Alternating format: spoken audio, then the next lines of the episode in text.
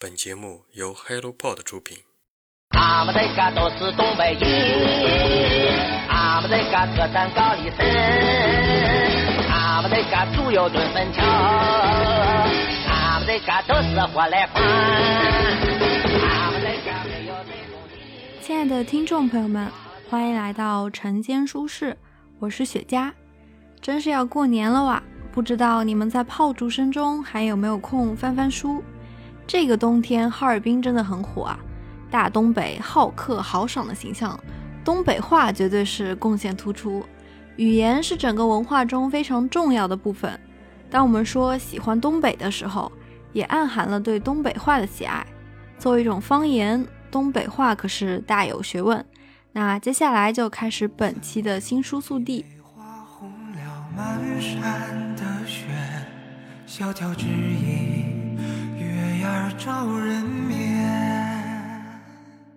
今天我们要走进东北话，向大家介绍一本书，贼拉魔性东北话。怎么样，从书名开始就一股大碴子味儿。有没有想过用普通的汉字写下带有音调的东北话是什么感觉？在没有打开这本书之前，我就在想，这样一个非常不严肃的书名之下，作者该怎样介绍这个语言？这本书一共分了3大板块，逐渐地构建出一整个东北的形象。第一部分，东北那旮瘩，从东北历史民俗当中介绍方言词汇表达方式，比如哈尔滨这个名字来自满族人的语言，意思是晒网场，就是松花江打鱼的渔民们晒渔网的地方，还有萨满巫师请大仙、跳大神之类的民俗。第二部分是着了魔的东北话，举例日常生活中独特的遣词造句，了解东北人喝酒时的酒嗑，身上穿的貂，学习东北人的口头禅。第三部分，东北神兽，就介绍了许多东北特有的动物，比如傻狍子、土豹子、熊瞎子，还有王八羔子啦。姑娘含着眼泪，孤单站在门口。东北话是一门融入了非常多的语言，满族人、俄罗斯人、朝鲜人以及日本人在这里生活。近代历史塑造的东北与重工业密不可分，铁路、林场、钢铁带来一个寒气逼人的东北。曾经有人分析过，为什么之前春晚的小品必须得是东北话才有氛围。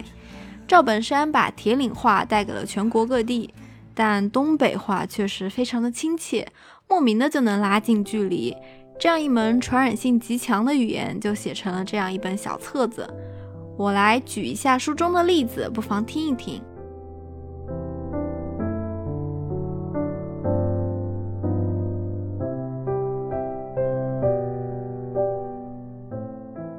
曾经有个非常火的梗，叫做北京市政治中心，上海市经济中心，东北是洗浴中心。东北人接待客人的逻辑是，喝不喝先倒上，跳不跳先抱上，洗不洗先泡上。无论如何也想不到东北人为什么就喜欢上洗澡了，并且搞得无比高大上，其规模之大，档次之高，内容之丰富，超越了土耳其浴、芬兰浴、泰式洗浴、韩式洗浴，一骑绝尘。去洗浴就要把自己当成一条鱼，一条大胖头鱼，或是条岛子鱼，或是条折罗龟，总之要把自己当回事儿。如何把这条鱼做成美味，让自己上个层次？可选择的方法有很多种，在刮去鳞片之后，其一是清蒸，其二是椒盐，其三是糖醋，其四是过油。当然还可以烤，可以水煮，但有几个选项，比如切花刀做成松鼠桂鱼就应该放弃。每一个搓澡师傅都有深厚的武功绝学，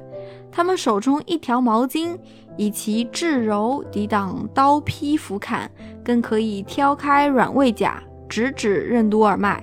除了起手的白鹤亮翅、犀牛望月，更有一套秘诀心法，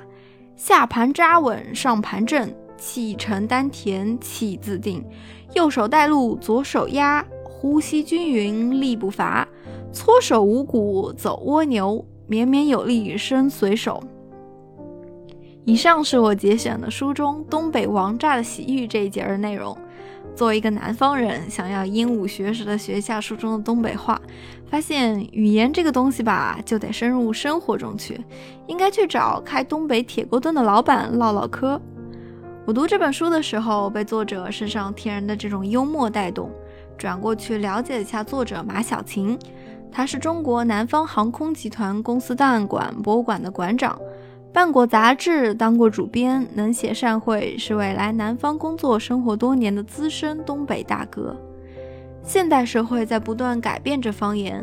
老铁在互联网上遍地开花，瞅你咋地与小鸡炖蘑菇和无数东北人口中的歇后语就有了记录下来的必要。正如作者在书中引用维特根斯坦那句著名的话，语言的界限就是认识世界的界限，东北话的界限也就是东北人认识社会理解人生的界限。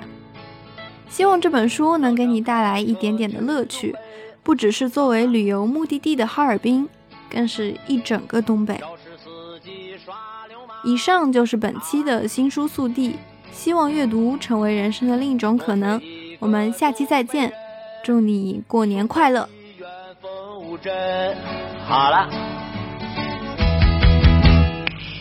老乡请他吃顿饭，喝的少了他不干，他说